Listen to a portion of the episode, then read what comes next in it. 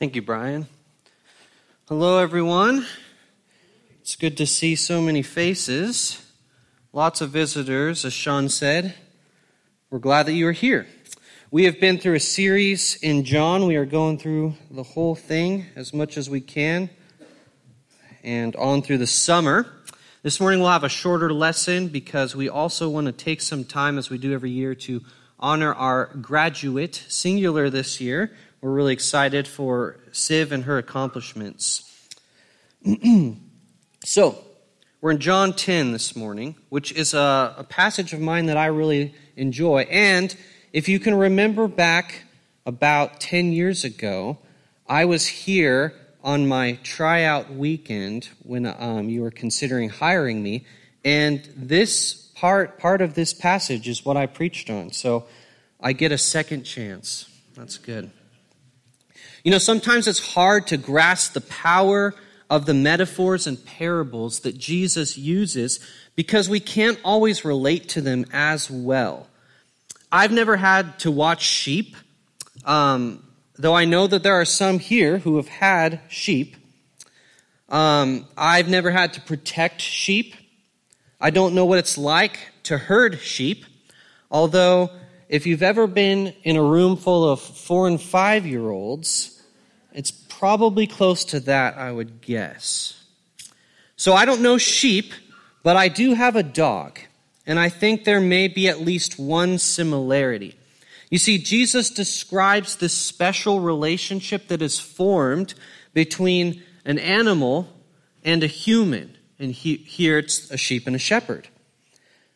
Most of all, he says, My sheep know my voice. And if you didn't know, dogs can do that too. Here's a picture of my dog. This is Asher. And if you can remember back to the days of live stream, many times we would sit at home and, you know, watch because of COVID and all of that. Well, anytime my father in law was scheduled to speak and he would pop up on the screen and you could hear his voice to the, through the TV, Asher would perk up. He'd actually start paying attention to church. And he goes nuts anytime Stan is over because he knows he's going to get anything he wants. And so it was so funny. In fact, I, we couldn't find it, but there was a picture where Stan is up on the TV and Asher's literally like up against our TV entertainment and he's got his nose up at the screen. So funny. Jesus uses this unique relationship to teach his disciples, the Pharisees, and all who are around about what it looks like to follow him. What does it mean to be sheep of the good shepherd? And so I want to break this down by kind of looking at the different groups of people here. And what's great about this, um, this story, or metaphor, or parable, whatever you want to call it, is that Jesus is inductive here. He starts this parable simply by describing a situation. You've got sheep, you've got a pen with a gate, you got some thieves, wolves, hired hands, and shepherd. And he makes some clear points here. First of all, those who jump over the fence to get at the, at the sheep, they're strangers and thieves. The one who enters through the gate is the shepherd. He says, the sheep can tell the difference between the two. They recognize the voice of the caring shepherd rather than the voice of the stranger. And the sheep follow where the shepherd leads. And so the text says that the Pharisees are listening in, and this, this story is really mostly for them. But they didn't understand. So Jesus makes it clear. And here, this is where we get to two of the seven I am statements in John. I mean, I would argue that there's more, but that's another sermon. Jesus says, first off, I am the gate. I am the gate for the sheep. He places himself in the narrative to make a claim about who he is.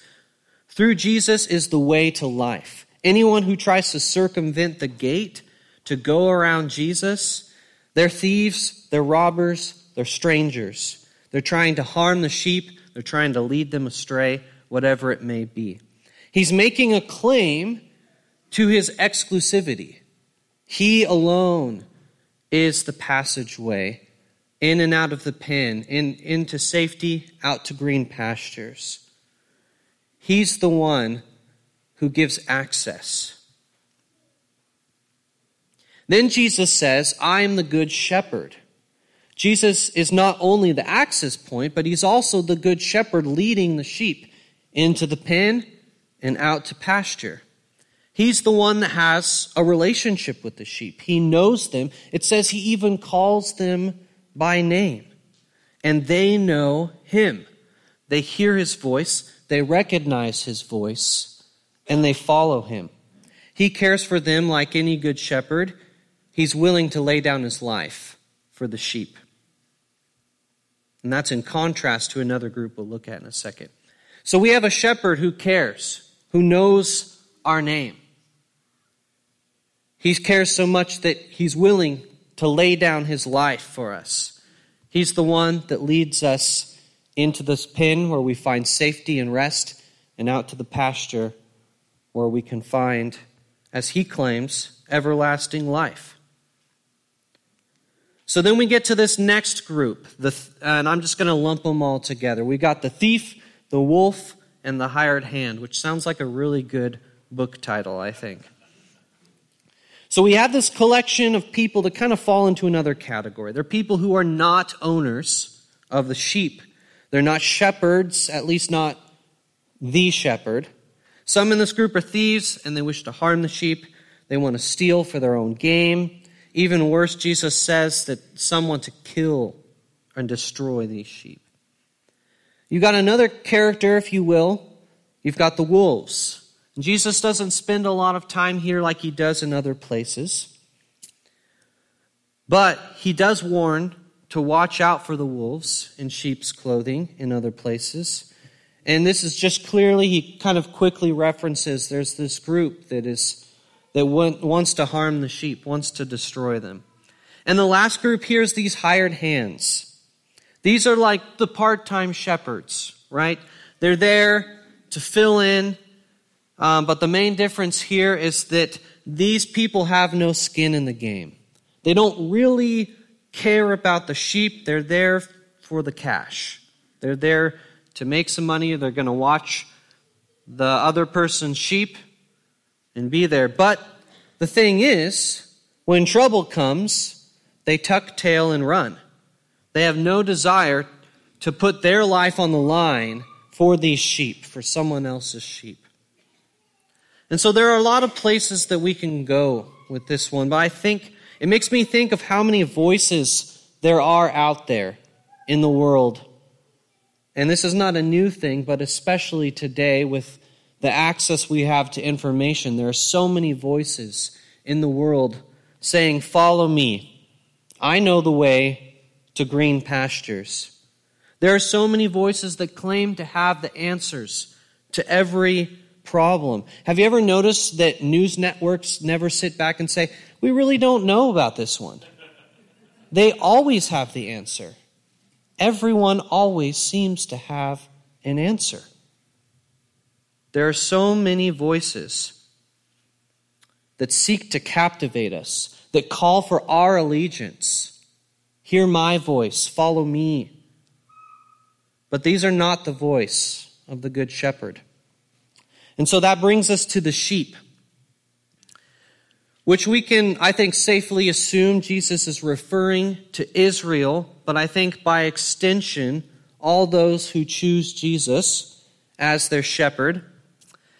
And Jesus says, Sheep hear many voice, voices, and there's many who would seek to leave, but they only follow and they only recognize the voice of the good shepherd. Jesus mentions voice four times in this chapter, which I think is pretty significant. And each time he says that, it's linked to either the sheep's identity with the Good Shepherd or their call to action, to actually follow his voice. They're not just hearers. There's some kind of relationship between Jesus' voice and the sheep And so the question really is do we recognize Jesus' voice? And I think we would all say, of course we do. Who wouldn't? You know, we all want to make that claim that we recognize the voice of the Good Shepherd. It's hard to admit that perhaps sometimes we are listen, listening to and following a voice that doesn't belong to Jesus. And very often we allow something or someone that sounds a bit like Jesus to replace the voice of the Good Shepherd. And as his sheep, we really need to know the difference.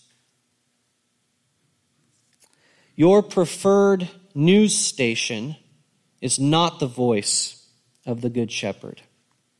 Your favorite TV personality or podcast host is not the voice of the Good Shepherd. The people you follow on Facebook or Instagram or TikTok are not the voice of the Good Shepherd. And we may like some of the things that they say because they tickle our ears and make us feel validated and comfortable, but they are not the voice of the Good Shepherd. Even when they sound like or are saying the same thing, all they are doing, even just for a moment, is mimicking the voice of the Good Shepherd. So the problem occurs, I think, when we start to listen to other voices enough that the voice of Jesus the shepherd is the one that starts to sound strange.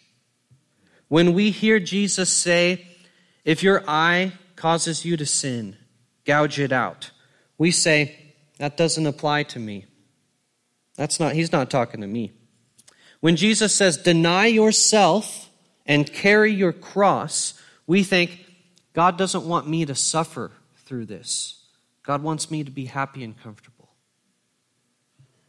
When Jesus says, Love your enemies and pray for those who persecute you, we say, if you're not for us, you're against us.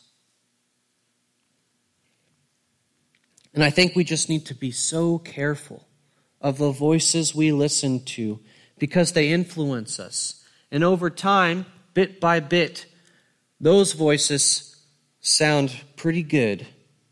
And the voice of the Good Shepherd starts to sound a little strange. Saw a shirt recently that um, when I was out on vacation, it said lions, not sheep. And it made, uh, you know, I'm not exactly sure the message that the shirt intended, but I, think I can make a pretty good guess. Um, and it's an interesting message, I think, because it's one that's on the rise in America. Um, it made me think, you know, there are negative connotations about being a sheep, right? We don't want to be blindly following people. And yet, this is the analogy that Jesus gave to us. The question is, whose sheep are we? I think. And I don't really want to be a lion, to be honest, because the one I serve is the lion and the lamb. And I think that's pretty powerful that Jesus identifies as both of those things that he is the victorious, courageous lion, and he is the sacrificial lamb. And that's who I serve. That's who I want to serve. There's only one good shepherd. All the other voices out there are hired hands, thieves, and when the wolves come, they will not have your back. They will abandon you. And I think this text serves as a good reminder that we always have to be careful and concerned about the voices we're listening to. Because there's only one voice that's truly going to lead us to the green pastures of eternal life. So I want to lead you, leave you with three questions. The first is this morning, have you heard his voice? Maybe this is new to you. Maybe you aren't a Christian. Um, maybe you've never really been satisfied with the voices in your life that you've heard. Jesus offers true guidance, real security, and absolute hope. And so I encourage you to listen to the voice of Jesus to allow Him to guide you and know that He's called you by name. The second is can you recognize His voice? Maybe you've been listening, but it's starting to get cloudy and chaotic with all the voices around us today, and the confusion starts to, to, to take over. Take some time and discernment as you seek to hear the voice of Jesus again more and more clearly.